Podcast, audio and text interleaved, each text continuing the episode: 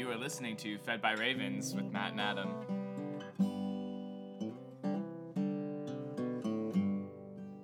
Good morning, Matt. Good morning, Adam. Welcome to day 319 and 320, Fed by Ravens. We are continuing the ancient tradition of the oral tradition, right? Sure. I said tradition twice, so that was kind of weird. But you get it. Yeah. We are talking about the scriptures because they are worth being talked about, and we're glad you're with us. Let's get right into it. Where are we today in the OT? Our Old Testament reading for today is Ezekiel chapter 28 through chapter 31.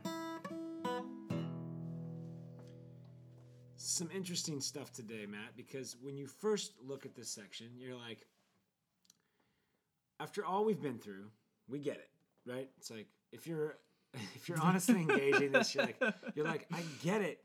Okay, I get it. Israel and Judah are in trouble. But this opens up something else because um, in the past, I would read and just go, okay, I get it. And I'd just let my eyes glaze over this, like, I get it, people are in trouble. But something else happened. Not only did we hear the lamentation for Tyre, today we get this description of the prince of Tyre, the king of Tyre. Mm-hmm. Um, then it goes to Egypt and the pharaohs. Yes. And so the I'll, again, I like to find the theme and that before we get talking about it. But the theme for me is imagine this. The theme is at some point, like Assyria, Egypt, and even Tyre, we're all friends with God. Right. Like Assyria even repented and believed after the preaching of Jonah. Uh, Egypt, we know, was friends with God when Joseph was ruling the country. Mm-hmm. And then Tyre, at a minimum, I think there's other connections with Tyre, but the main one is they were friends with David and helped support the kingdom and the building of Jerusalem and Yes, they the did. temple. And so you, you have to ask the question why does God, because Ezekiel is giving this prophecy that all these places are falling bef- well before it happens. Right. So it sounds kind of like absurd, but why would um, a prophet that's in exile even care about these faraway places? And it's because God is speaking to him, and God cares about him because God actually cares for all the na- I'm going to say neighborhood kids. yeah. So it's like I have a son, and all his neighborhood kids they grow up together. Mm-hmm. But then I know there's some some of them get into drugs or get into whatever, and my son gets led into it. Well, I'm disciplining my son, but I care for all those kids in the neighborhood. I know their parents. I love them, and so that's why I want to discipline them. And I have a conversation with their parents. I go, "Hey, little Johnny over there is also in trouble, and I love these kids. I want them to to know to know the truth." Mm-hmm. And that's what this is all about. You're right. It unlocks it. So like the reason, and then you see it because the description of these places is like God is mourning. Like He loves the little neighbor kid. Mm-hmm. They were part of my kid's life, and He loves and He hates that they turned against His kids and they turned against Him when they knew better. Yeah, like reading the prophecy against uh, Tyree and recognizing, like, man, God was definitely, God definitely blessed them because of Mm-hmm. their commitment to help build the temple Yes, Jerusalem. Like, God totally blessed them because that stuff's that. not forgotten. I mean, if Yeah. you want to apply it personally, like it's not forgotten when you give to you. You make yourself, you align yourself with God's church and with Right. Jesus Christ. That's not gonna hurt you. It's gonna be remembered. Actually, Mhm.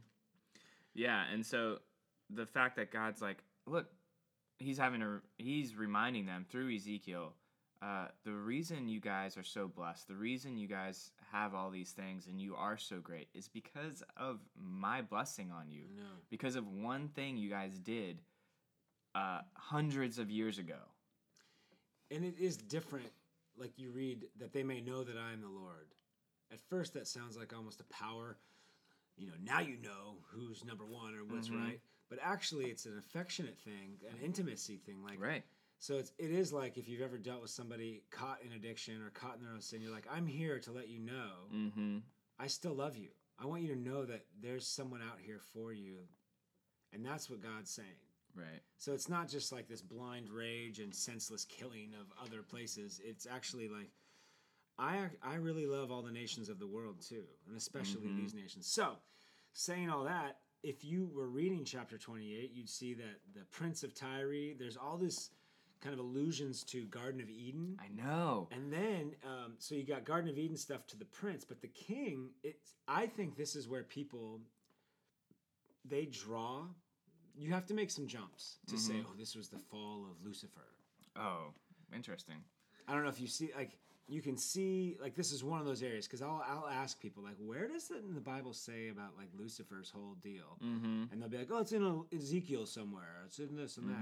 that. And what I'm finding is it's never I haven't found it in the Bible yet where it's explicit like this is Mhm. the story uh, before man was created, but what I find is it's it's the same themes, right? We've seen these themes before where um, he made this beautiful country. He set up Tyre, and the king of Tyre's heart became proud. He starts calling himself a god. Right. Basically, everybody is crushed under the weight of their pride, Mm-hmm. which is the sin of Lucifer, right? It's Right. pride. Like you make your own decision. I want to be God. So that's why I think people will think this is about Lucifer. Huh. I think it's about the king of Tyre 100%. And he's just in the line, like when Jesus says, You lie like your father, the devil. He's Right. a liar. So this is just, That's interesting. And that's so funny because like reading this, I didn't even think that. oh man. Like I reading this, I'm just like He was a guardian cherub in the midst of the stones of fire. Like this is right, like- right. So like honestly, what I was thinking, I was like, oh, okay. So what is going on here is God's comparing Tyre to this um, this sanctuary like Eden, yeah. and the king was like the guardian angel Mhm. defending it. Right. And the Lord's like, but you've usurped me. You you're no longer defending it. right. You've corrupted it. So now you are losing your position as guardian of your land, guardian of this island that I gave you. But even It's as over. you're speaking, doesn't that sound like a, No. sa- a satanic situation? Like a guy who had power and was in could go be like in Job, he can go before God. Sure, like in a general, very Right. general sense. That's so funny. No, I and I agree. It's not. I'm not Yeah, suggesting. I'm just seeing a connection stronger than you, which is funny yeah. to me. to me, it would be if if he was being compared to like an invading serpent, then sure. Oh, okay. But I'm going. but pre- he's but he's guarding the garden, Right. And that was never Satan's job, right. as far as we know. But I'm just saying before the fall, like this is how Satan became Satan, the accuser. Okay, interesting. doesn't matter, because the point is, it's it's the ancient prime primordial sin of pride anyway, and so, Mhm. and then the reason God cares is because He created these people. He was using these people to be a blessing on earth, and Yeah. to be blessed. Like so, it's all that, and basically Tyree. I, I see this like it's so interesting. God laments Mm-hmm. that Tyree has to go through the prophet Ezekiel in exile. Mm-hmm. Like how much more do you have to show the heart? Like this isn't Right. during this isn't during conquest time. Like I'm so sorry, I'm gonna have to kill you guys because my people are better than you. Right. This is like This is my like people have no power. right. I'm disciplining them, but you know what? I'm also going to discipline you. And too. I lament to tell you I have to discipline you too. It's not Mm-hmm. just my people because you're we want you to be a part of all of our people. But it's hard to find that if you just read it. Well, no one Mhm. reads it, but if you actually read it, you might think God is so angry all the time and needlessly killing, but actually he's disciplining and loving the whole world. Yeah, so then he there's like a quick little prophecy against uh, the city Sidon, which is the sister city to Tyre. So it's the it's the um, I don't know the land city, the coastal city Right. to the island city, and um, and the idea here though, again he's kind of using this garden theme Yeah. of like all the surrounding nations that were actively against his people. God's like, I'm weeding you out, so when I bring my people back, there's no one to be actively having this uh, Yeah. lineage of enmity against my people. right. So I'm gonna weed you guys out, and I'm gonna bring my people back to this land. God's always you. thinking like 150 steps ahead of what we are. Yes. It's, that's a great truth. Mhm. So trust him. So then we move on to the prophecy against Egypt, and this is very interesting because, uh, is it in this first part? Because like there's like kind of 2 Mm-hmm. Um, What? What do you? What's your question, my man? where God is God ha- goes, okay, Babylon has fought against Tyre, and they haven't been able to take the island, Mm-hmm. and so yes. I'm giving them Egypt. yes, I think I don't know exactly where, but I remember reading it. He says they couldn't quite get paid for it. So Mm-hmm. God, the way God says it through Ezekiel is, Babylon needs to get paid For their war because I pay people who Mhm. work for me, Yeah. and um, and they couldn't get their reward from Tyre. Yes. So I'm gonna turn over all the all of Egypt will be their uh, payment and all their their their stuff, which is again like oh wow, bummer. Bummer. And you get some intense prophecy over them where he says the same thing to the Egyptians that he kind of says to his own people, where he's like, I'm going to scatter you Yeah. to among the nations. I will gather you back and I will bring you back to this land, but this land will have 40 years of rest. There won't be any pharaohs here for a while, but I'll bring you back. But you, when you come back, you'll be a lowly kingdom and you'll never rise to greatness ever again. So what came to your mind when you read that? Anything? That they're still a lowly kingdom that have never risen back to their great stature. Right. Like so. Here's what And hap- so all we do is look at their pyramids and yes, stuff thank like you. that. That's what. I, so, and look at their greatness that happened before, but now they'll never attain. Right. So like I thought when I read that, it says you'll always be a lowly nation. I'm going to keep you around. I thought, oh, even to our day, God turned them into a nice, quaint tourist destination. They're well, you know what? Really, I, I'm thinking about why they're around is so they're like an eternal monument to God's salvation of His people. Oh, that's good, man. Like they're just there to keep the Yeah, because Phoenicians aren't around. to keep the facilities kept. Babylonians aren't so we can go and visit and see and go oh man this is where god took his people and so, out like, the here greatest story, besides the cross of Christ, is the Exodus. hmm and God keeps the people who enslaved him, his people. He keeps their nation forever. As and a even tourist the stuff, attraction, yeah, yeah. as a tourist attraction. as a monument and go how no one knows how they built those great pyramids, but the one thing they know for sure, it was on the backs of people. yes yes That's a good find. yeah and so that was like whoa that's kind of Because intense. why would Egypt still be around? right It's on the Nile. In fact, they were like, the Nile is ours, mm-hmm and uh, we are the king of the Nile. And God's like, no, you're gonna, I'm gonna have like a gator from the Nile or a uh, dragon a dragon from the Nile destroy you. But you're right. So, but it, essentially, though, God has mercy on. I think the big story here is not that they were full of pride and didn't trust God. The big story is that God is even prophesying about them. Mm. So I think Mhm. even reading this, see, this is before it happened. That's the other thing. When we read it, we think God just, oh, it just happened when He said it. right no They have a chance to repent. Yes. Like, what would have happened if Tyre repented from the prophet Ezekiel's words? What would have happened if Egypt have repented? i mean we know it would have happened i mean seen it with nineveh Jonah, yeah. Yeah But I just connected that. You know, I'm thinking, oh, this is a death sentence, but no, this is a repentance sentence mm-hmm and a sentence to life. So even in this part of Ezekiel that we don't like to read, God is Mhm. being gracious, loving the nations, and and then of course we know it all comes true. Right. Yeah, and so he talks about breaking their power, and everyone who's ever leaned on them Yeah. Uh, will be destroyed with them. And basically, the whole idea, too, is I'm going to turn you into something that my people will never turn to again. Yeah. They, you will still exist, but you will exist in such a lowly state that my people will never be tempted to look to you for salvation Right. ever again. Like like you got my kid into drugs. mm-hmm. And so now I'm going to leave you in rehab forever so that my kids will never look to you for drugs again. Right.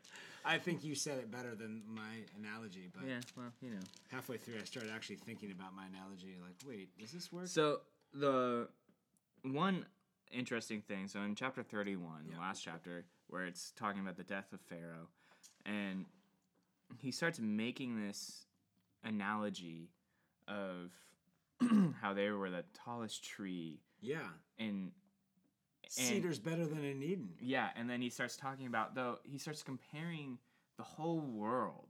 This is where like he kind of compares the whole world to his Eden.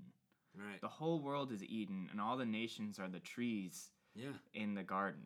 And I, I was like, oh man, that's crazy. That's really cool. And that's like, again, the heart of God is my heart was that you would all be, this whole world would be my beautiful garden. That's good, man, because that's where I get the idea. I've had that idea, that Adam and Eve's purpose was to garden the whole earth. Mm-hmm. And that's why Jesus is king over the whole earth. Like the meek shall inherit the earth.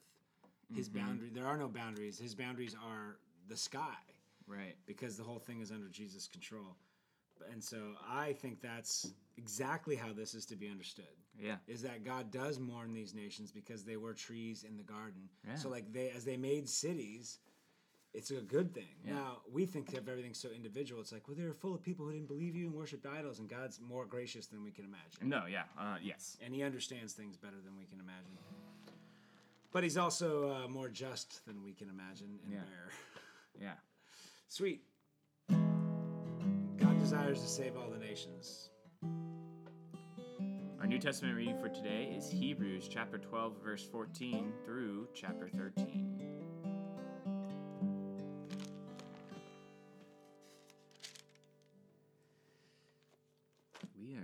Hebrews.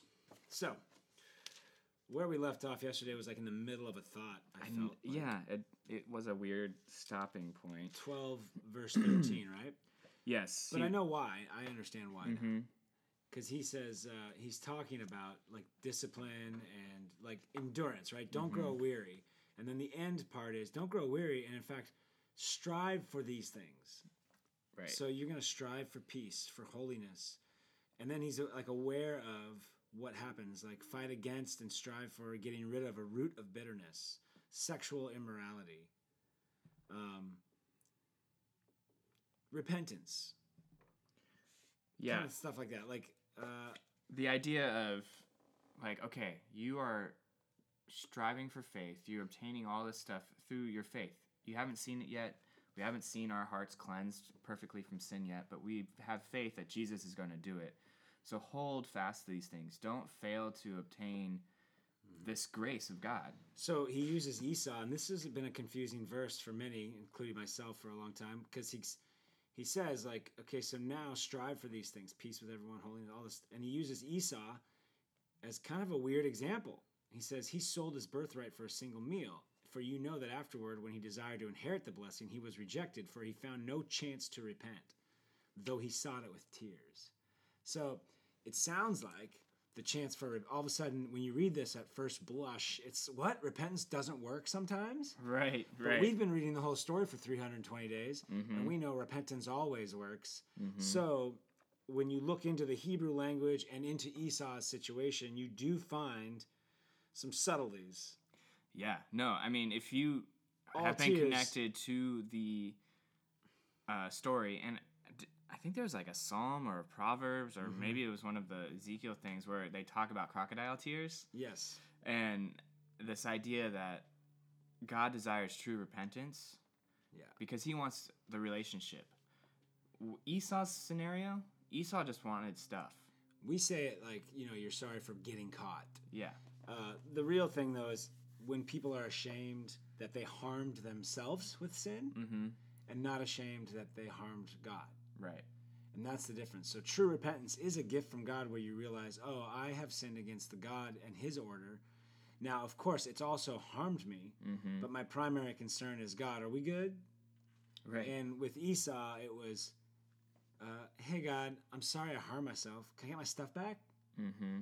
And so don't be deceived. Like true repentance is, God, are we good? right, And then I trust you to give me back. And yes, I harm myself, but I also harm my relationship with you, and you are life.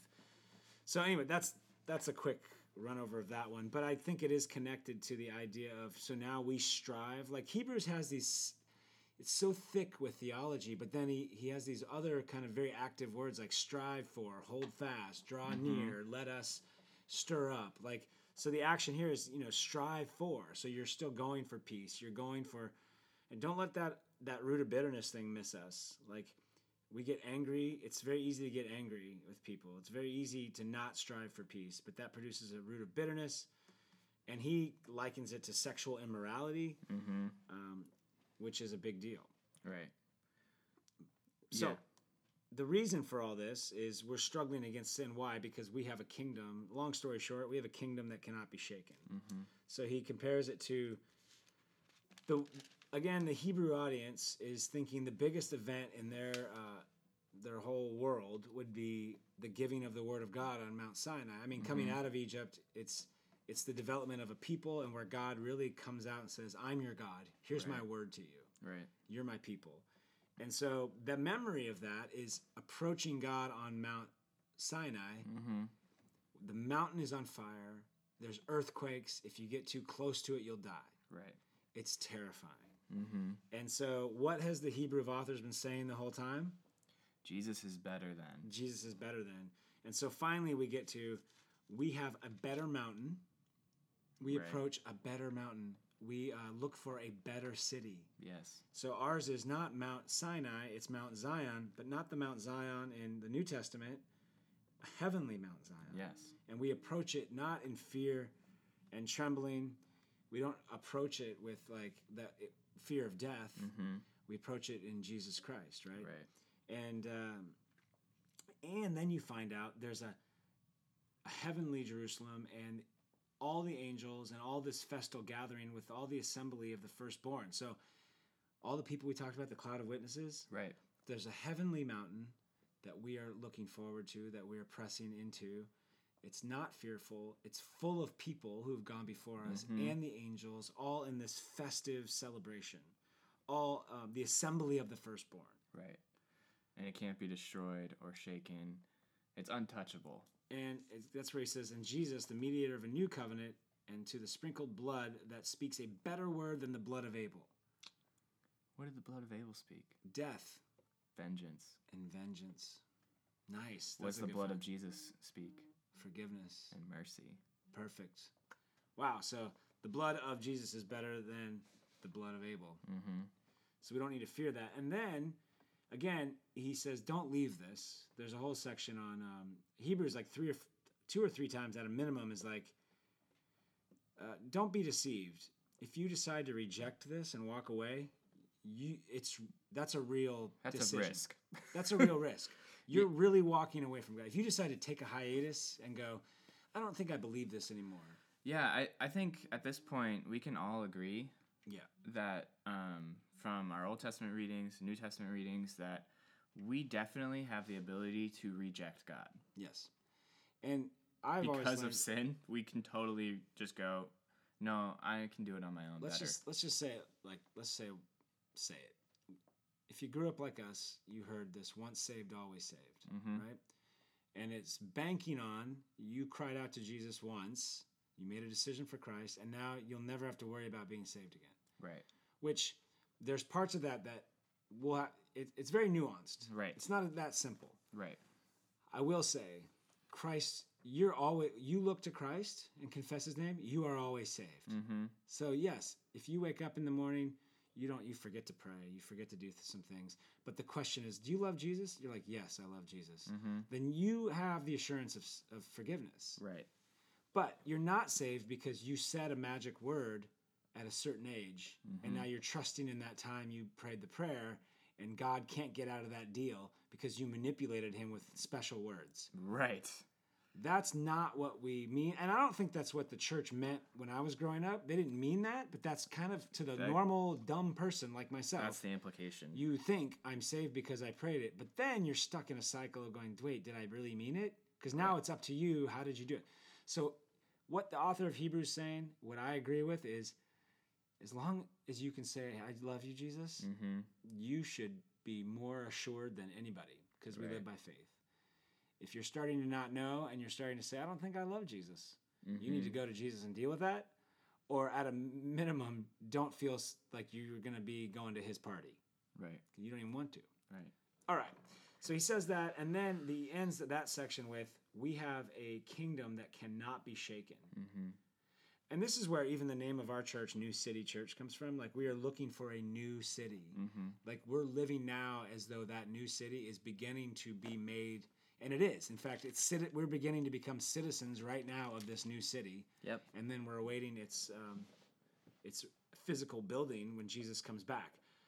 So he says that, and he goes, But remember at the same time, um, let us offer to God acceptable worship with reverence and awe, for our God is a consuming fire. Yeah. He does purify everything still, like he did at Mount Sinai, Mm-hmm.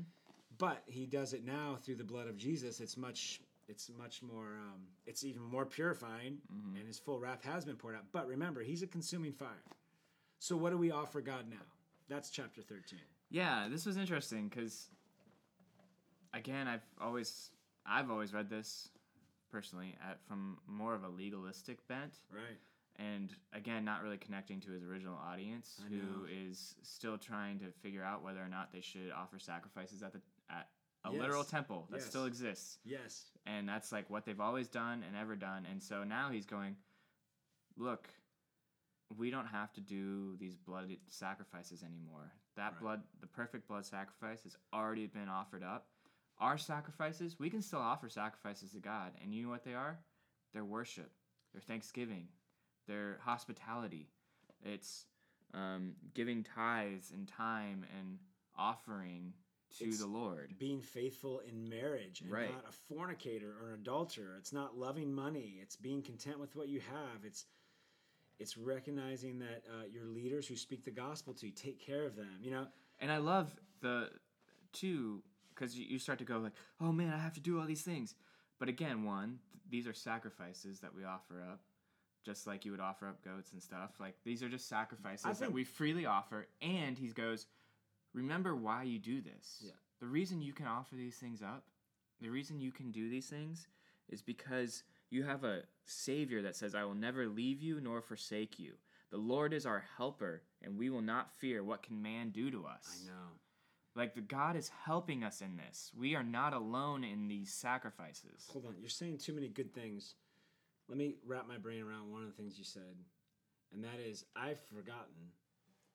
These are people who are reading this, longing and looking for ways to give sacrifices. Yes. Like we have to sacrifice to our God. All the other pagan gods Mhm. get sacrifices, and God had sacrifice. Like the sacrificial system is a must. Our audience today is going. I don't sacrifice nothing for nobody. Mm-hmm. I sacrifice for my kids. Right. And I'm tired from that. Right. So like I don't want more sacrifices. So you're right. When we look at this, it's like, oh, is this a list of my failings? Right. Exactly. But you're right. The original audience is, look, I know you guys all want to sacrifice. And so I'm gonna give you something better. Here's something better. And you can sacrifice it all the time, Mhm. nonstop. You don't have to even change your day really. Right. The sacrifice is praise. I also liked how all these things are kind of done in assembly. Mm-hmm. like uh, loving one another. I had Yeah, um, it's a community. it's like praising God, doing good to others, sharing with everybody. These are things you do in your community.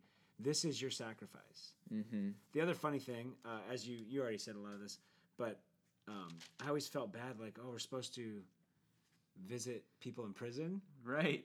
and there was a point in ministry where we had a guy who broke the law, yeah. and everybody was using this verse to say, Have you visited him in, in jail yet? Have you visited? We're going to go into, we're supposed to visit prisoners in jail. And I was confused because I didn't want to go visit the guy. Right.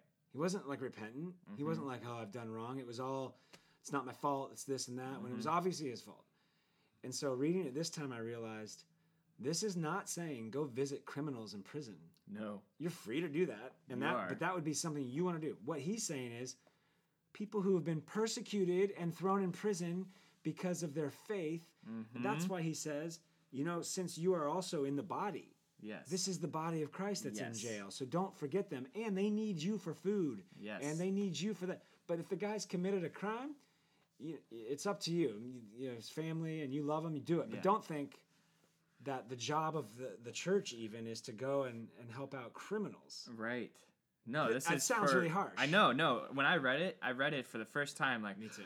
uh, oh, how did I? Wow, I was not connected to the story at all No, when I read it- this. but it identifies our own presupposition Yes. of like, oh, I don't want another thing I don't want to do. yeah, But it's like, no, no, listen to it. yeah. Someone. If you were in jail for pre for this podcast, Great.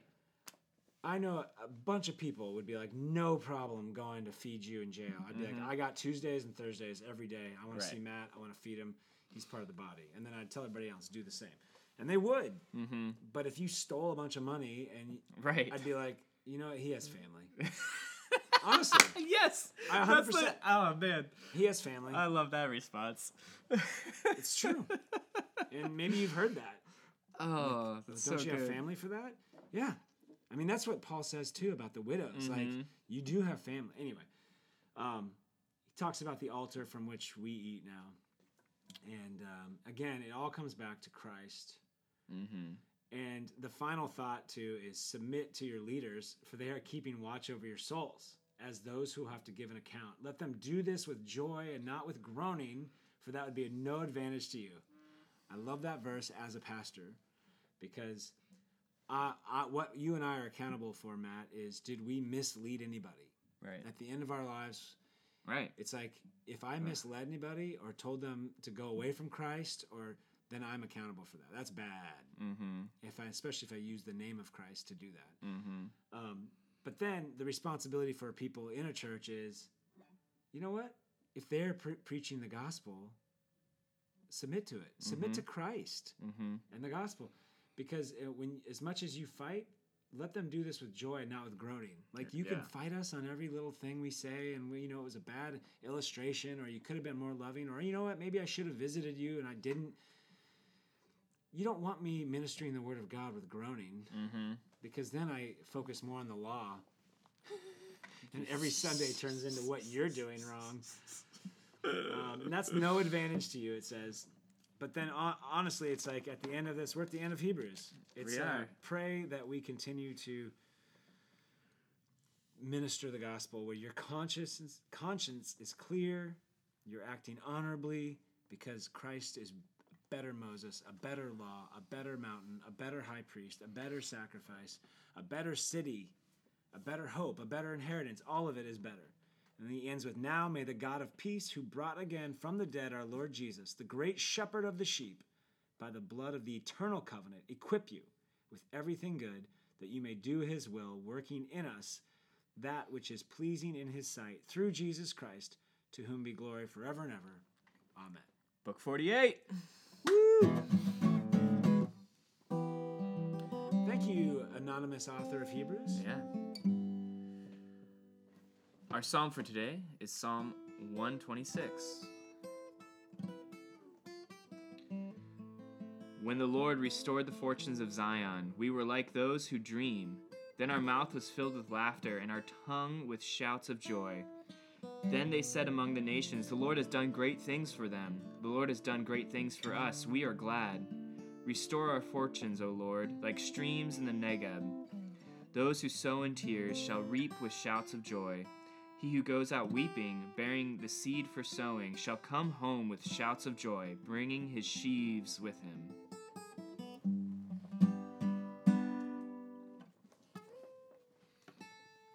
I gotta get back into uh, our theme song. There we go. Let's do it. Boom! You've been fed by ravens. It's been a total honor and joy today. We love it. And we probably like you because we're both intertwined with this story. So we love you too. So go in peace and serve the Lord and know that you are forgiven and part of something much bigger with us and the saints who have gone before us. Have a good day.